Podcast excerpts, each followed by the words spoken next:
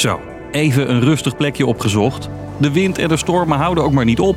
Code rood, windkracht 11 op de Wadden, geen treinen in de middag, unies en scholen dicht. Yunus is echt wel een, een venijnig ding. Weercode rood, dat maken we niet elk jaar mee. Gemiddelde wind, die mag er ook zijn. Wat de gevolgen van storm Eunice zijn, kunnen we bij het maken van deze podcast nog niet zeggen. Maar het is de zoveelste storm in korte tijd.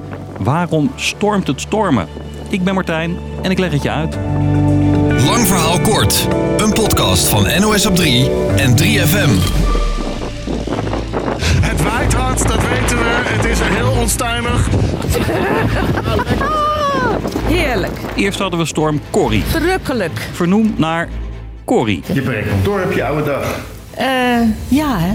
Nou, dat wordt dan wel tijd, toch? Ik hoorde dat storm Corrie eraan kwam. Toen dacht ik, ik moet naar het strand. En het is heerlijk en ze waait en ik ben aan het genieten. Een paar weken later raasde Dudley alweer over ons heen. En nu de volgende, Eunice.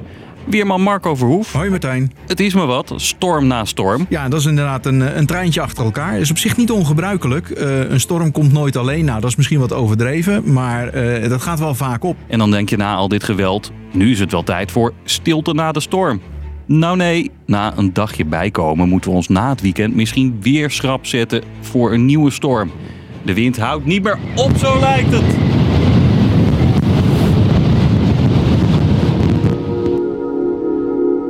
Maar hoe komt dat nou, al die stormen? Dit is de straalstroom. straalstroom. Ja, er loopt een straalstroom pal boven ons hoofd. De straalstroom. De straalstroom? Ja, die straalstroom, De straalstroom is de oorzaak. Een soort kronkelende rivier van lucht die op kilometers hoogte van west naar oost raast.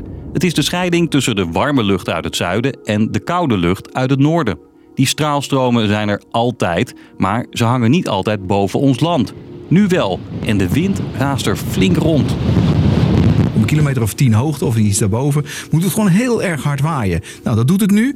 Eh, dat patroon ligt een klein beetje vast, dus het waait een aantal dagen achter elkaar. Echt heel hard op die hoogte. De windsnelheid in de straalstroom is nu zo'n 300 km per uur. En die wind komt van onderaf. De straalstroom zuigt als het ware de wind op van kilometers lager. En dan is het een beetje een schoorsteen die trekt de lucht van onderen weg. En dan wordt het een lage drukgebied, wat, eh, wat inderdaad een storm kan worden. Want bij lage druk kunnen stormen ontstaan. Dus hoe harder de wind daarboven waait, hoe heftiger de storm beneden. Nou, en dat kan, als zo'n straalstroom heel krachtig is, kan dat een diepe depressie worden. Een heel gemeen lage drukgebied. En dan kan het inderdaad aan de grond leiden tot een zware storm.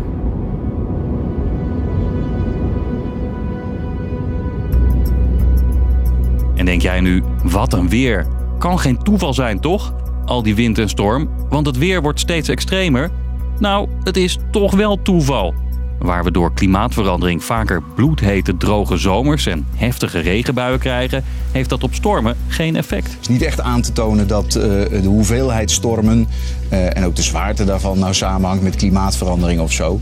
En dus is de conclusie: er hangt toevallig een pittig stormpje boven ons. En toevallig zitten er wat stormen voor en misschien eentje na. Het KNMI deed alles onderzoek. Die tweelingstormen, zoals zij dat noemen, zijn zeldzaam, maar niet uniek. Het gebeurde eerder. Weet je nog, dat treintje van Weerman Marco? Een storm komt nooit alleen. Jolien is wel blij met de dienstregeling. Zij is stormchaser en staat al dagen vol met haar snuit in de wind. We gaan eigenlijk letterlijk in de wind staan. Dat klinkt heel, ja, heel suf, maar ja, deze storm eh, is toch wel uitzonderlijk en dat willen we gewoon eh, ja, toch wel beleven hier aan de kust. Dus, lang verhaal kort. Storm Eunice is er eentje in een rijtje van stormen. Geheel toevallig zitten die zo dicht op elkaar. Doordat de straalstroom boven ons hoofd zo krachtig is en even blijft hangen, gaat de wind ook maar niet liggen. Nou, dat was hem weer. We hopen dat je blown away bent door dit alles. Elke werkdag zijn we er weer, rond de klok van 5. Doei!